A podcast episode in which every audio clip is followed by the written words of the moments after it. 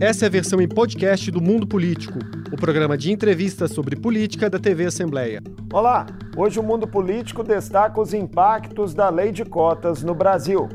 A legislação criada no governo Dilma, que mudou o perfil estudantil de universidades públicas no país, completou 10 anos. E em meio a avanços e debates sobre necessidade de revisões, ainda desperta resistências em setores da sociedade e do parlamento. Eu vou conversar com o sociólogo Uri Paz, coordenador do AfroSebrap, entidade que faz pesquisas sobre ações afirmativas. Bem-vindo ao Mundo Político, Uri. Olá, obrigado. É um prazer estar aqui no Mundo Político. Prazer é nosso em recebê-lo. Dez anos depois, Uri, como dimensionar o impacto efetivo que essa legislação de cotas teve no perfil das universidades públicas brasileiras? Bom, dez anos depois dessa lei federal, né, que começou a partir do ano de 2012, as universidades públicas brasileiras mostraram que o primeiro receio, né, que muitos setores da sociedade tinham de que os alunos cotistas, oriundos de escolas públicas, diminuiriam a qualidade do ensino, não seriam capazes de ter o mesmo desempenho que os alunos não cotistas, e isso se provou ser uma grande falácia. Né? As universidades públicas hoje conseguiram transformar o seu público em um público muito mais diverso. Hoje nós temos um número já elevado de estudantes oriundos de escolas públicas, ou estudantes pretos e pardos, né, que se autodeclaram como negros, e o seu desempenho tem sido melhor ou igual aos alunos não cotistas. Então, depois de 10 anos dessa instituição da, da lei, a gente vê que o Brasil tem melhorado muito na produção de ciência, com uma universidade com um perfil muito mais diverso. Ter contemplado numa mesma legislação reserva de vagas em instituições para candidatos negros, indígenas, estudantes de escola pública e pessoas com deficiência e baixa renda, talvez tenha sido aí o maior mérito dessa legislação? Com certeza. Antes da instituição da, da lei de ações afirmativas raciais, em específico, nós tínhamos o ensino superior que era ocupado, em sua maioria, né, por pessoas brancas e por pessoas com maiores níveis de renda.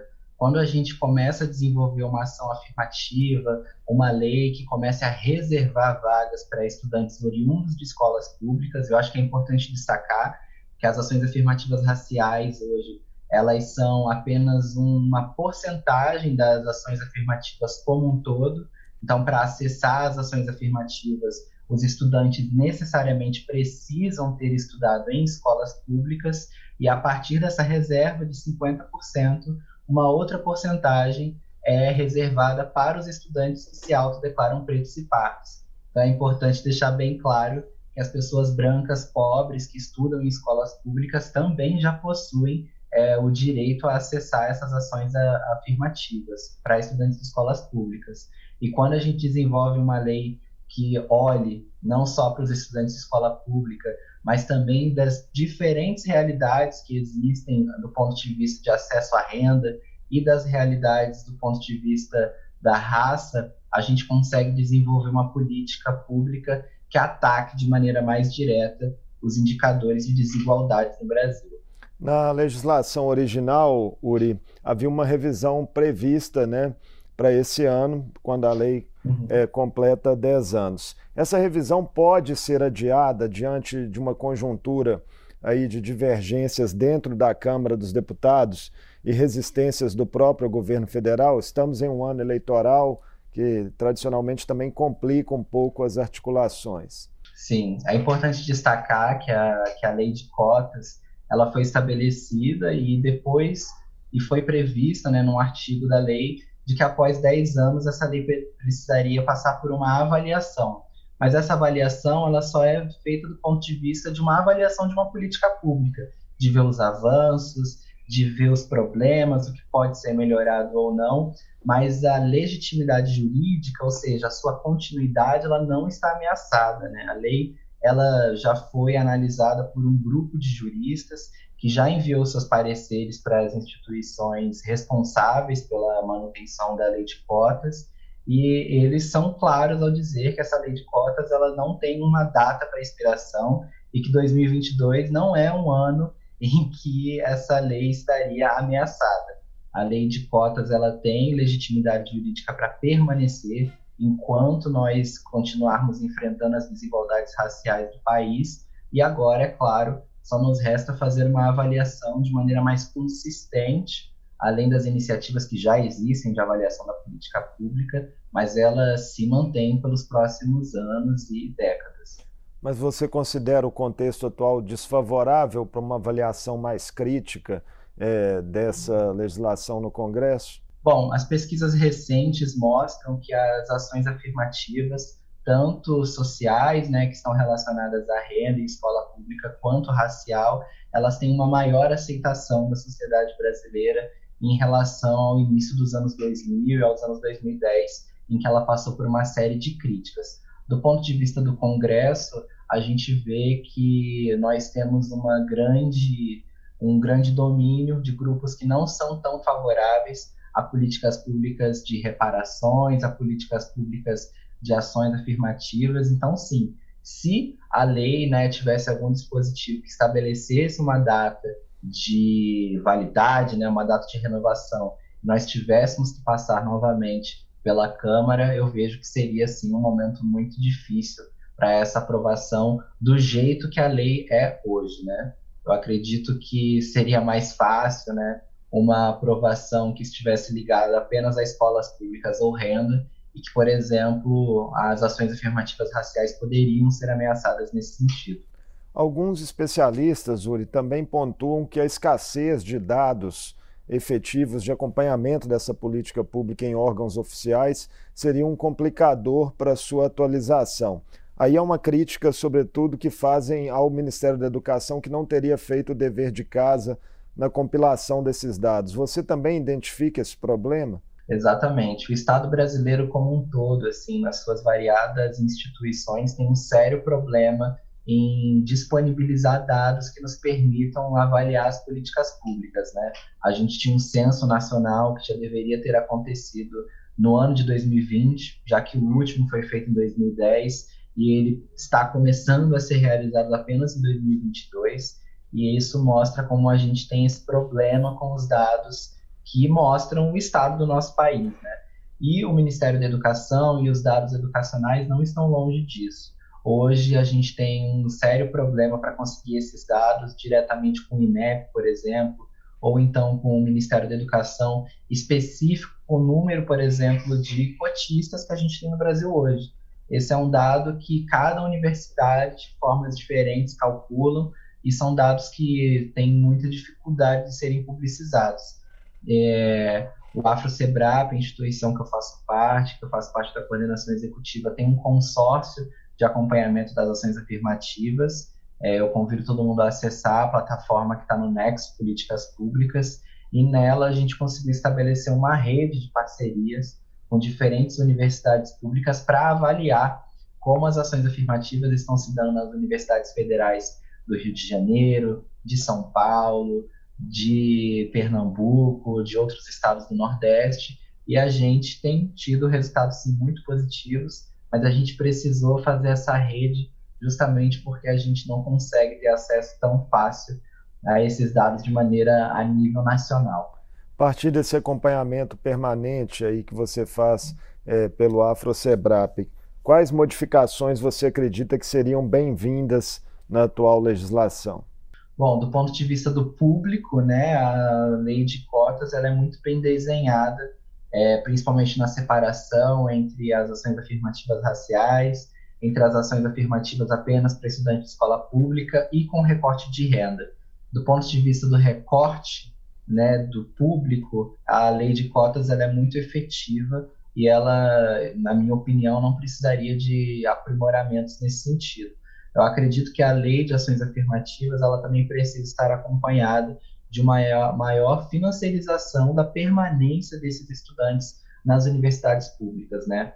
A gente está falando de estudantes com renda baixa, a gente tem um quadro em que as universidades públicas elas estão localizadas, em sua maioria, nas, nas áreas mais centrais das cidades, então os estudantes periféricos têm mais dificuldades de acessar e permanecer na faculdade a partir da lei de ações afirmativas, a gente conseguiu ter um debate maior sobre a possibilidade de cursos noturnos nas universidades públicas, o que permitiria que o estudante trabalhasse no, durante o período da, do dia, né?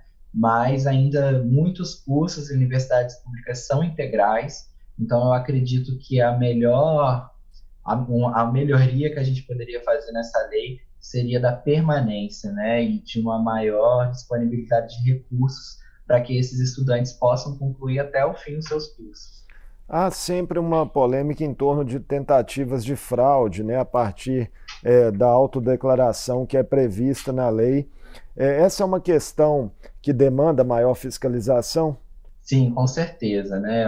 Coletivos negros, indígenas de várias universidades já estavam desde 2013, quando começou efetivamente o ingresso de estudantes cotistas, eles começaram um movimento de denúncia de possíveis fraudes. E com isso, é, tanto o Ministério Público quanto a maior parte das universidades públicas, é, o Ministério Público recomendou que comissões de heteroverificação fossem estabelecidas nos cursos para evitarem fraudes, e as universidades públicas têm adotado este modelo.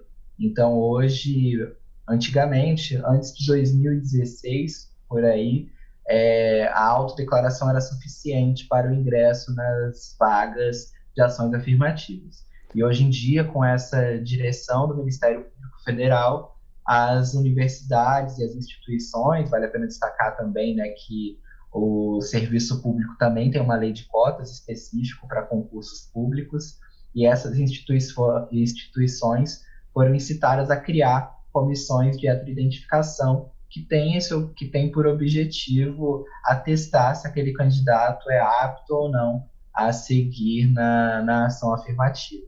E isso já tem demonstrado bons resultados.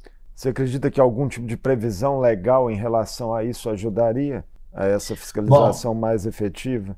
Sim, a partir da recomendação do Ministério Público no ano de 2016, as comissões de heteroidentificação ganharam uma legitimidade jurídica maior e isso tem facilitado com que elas sejam instaladas nas diferentes instituições que possuem ações afirmativas. Então, acredito que uma mudança na lei ou algo do tipo não seria tão necessário, já que nós já temos a previsão legal de que as comissões de heteroidentificação têm sim é, legitimidade jurídica para acontecer. Uri, fazendo agora um resgate histórico dessa legislação, da importância simbólica que ela teve, até chegar à instituição da lei lá de agosto de 2012, no governo da ex-presidente Dilma Rousseff, qual foi o caminho de luta do movimento negro e de outros atores sociais para que aquela conquista histórica se viabilizasse?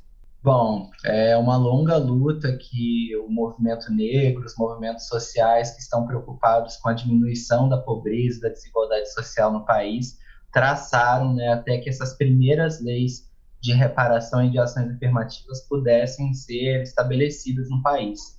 Eu destaco especificamente o início da década de 80, com a formação do MNU, Movimento Negro Unificado, com figuras históricas como Abdias do Nascimento, como Lélia Gonzalez, que tiveram um papel importante no processo de democratização do país, naquele momento que a gente já estava chegando no fim da ditadura militar, e a partir disso, né, com a democracia, com a Constituinte, esses líderes importantes puderam participar e influenciar no desenvolvimento de uma Constituição que abrigasse as realidades nacionais, as desigualdades raciais e eles conseguiram acessar também de uma forma mais efetiva, principalmente o, o sistema de saúde, que hoje nós temos um programa que está sendo desmontado desde a eleição do nosso último presidente da saúde da população negra. Então, foi um avanço é, para a saúde da população negra. Nós temos um programa que olhasse para esse, esse, esse recorte.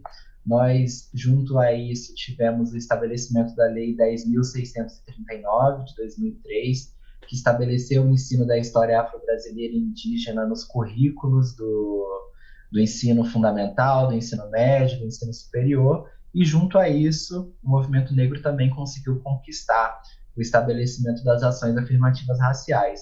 Então, as ações afirmativas elas estão inseridas nesse bojo de políticas públicas que estão sendo desenvolvidas e que foram desenvolvidas no início dos anos 2000 para enfrentar as desigualdades raciais que o Brasil tem né, e possui.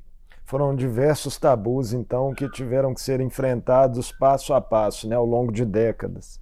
Exatamente, exatamente. Para estabelecer as, as ações afirmativas foram, foi um longo debate, né, tanto na mídia quanto no Congresso, quanto no, no julgamento da, que o STF fez no ano, no ano de 2010, se eu não me engano, para mostrar que as ações afirmativas eram constitucionais. Eu recomendo o trabalho do Luiz Campos, ele que também coordena esse consórcio de ações afirmativas, que se chama Enquadrando a Esfera Pública, a controvérsia das cotas raciais na imprensa.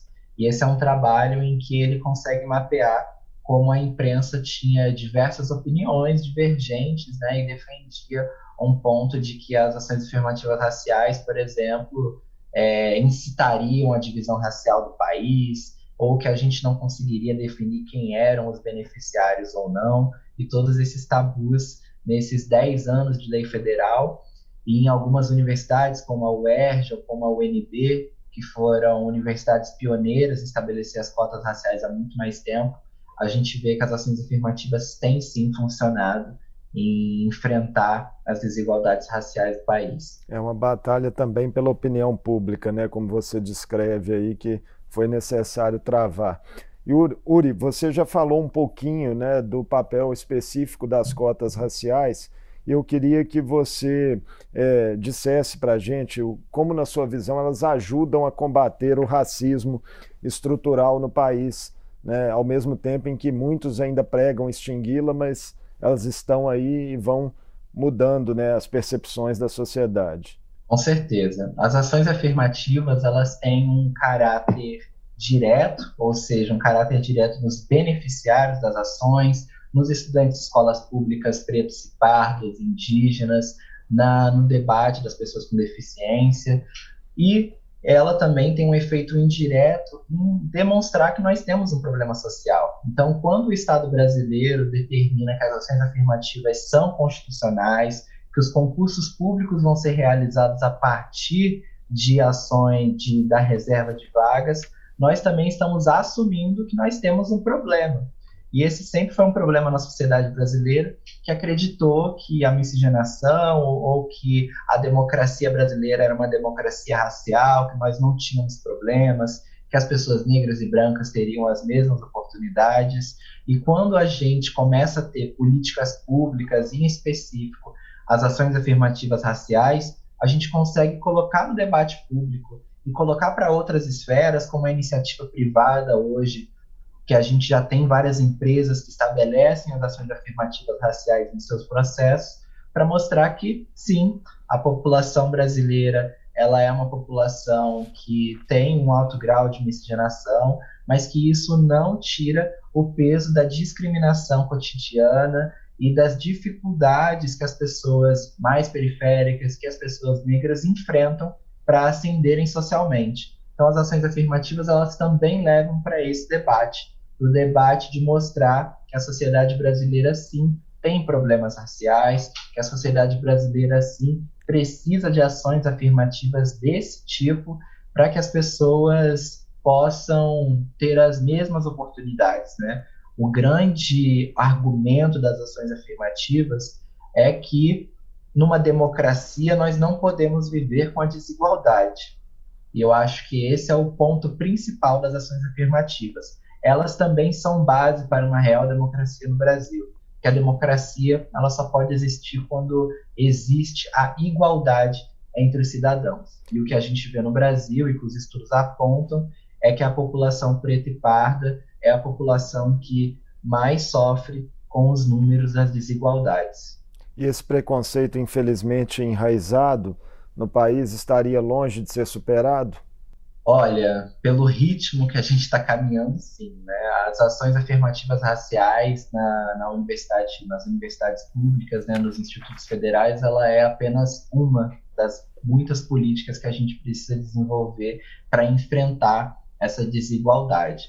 se a gente for colocar na ponta do lápis o número de vagas em universidades públicas que são abertas todos os anos, em relação ao número de jovens e ao número de pessoas que querem acessar a universidade pública, a gente vê que é um número muito aquém. Então, a gente não pode apostar todas as fichas apenas nas universidades públicas. Para fazer isso, a gente precisaria ter uma grande expansão do número de universidades que a gente tem hoje no Brasil para poder dar conta dessas desigualdades. Mas enquanto isso não acontece, a gente precisa sim pensar em outras políticas de habitação, outras políticas de investimento no setor do trabalho. A gente precisa fazer um debate sobre a sociedade como um todo, né? As ações afirmativas raciais no ensino superior, elas são, elas são um elemento dessa longa luta que a gente precisa travar contra as desigualdades raciais. Então, sim, se a gente continuar nesse ritmo, a gente vai continuar com um Brasil que é marcado pelas desigualdades raciais. No ano de eleição, eu acredito que esse debate precisa estar no centro dos debates dos presidenciáveis, né? É, as eleições estão aí para isso. É, só para ilustrar um pouco desse, desses esforços que você prega serem necessários, né? na esteira de, da política de cotas, Uri, alguns estados têm criado as próprias ações afirmativas né, para a inclusão de outras categorias, como quilombolas, refugiados e pessoas uhum. transgênero.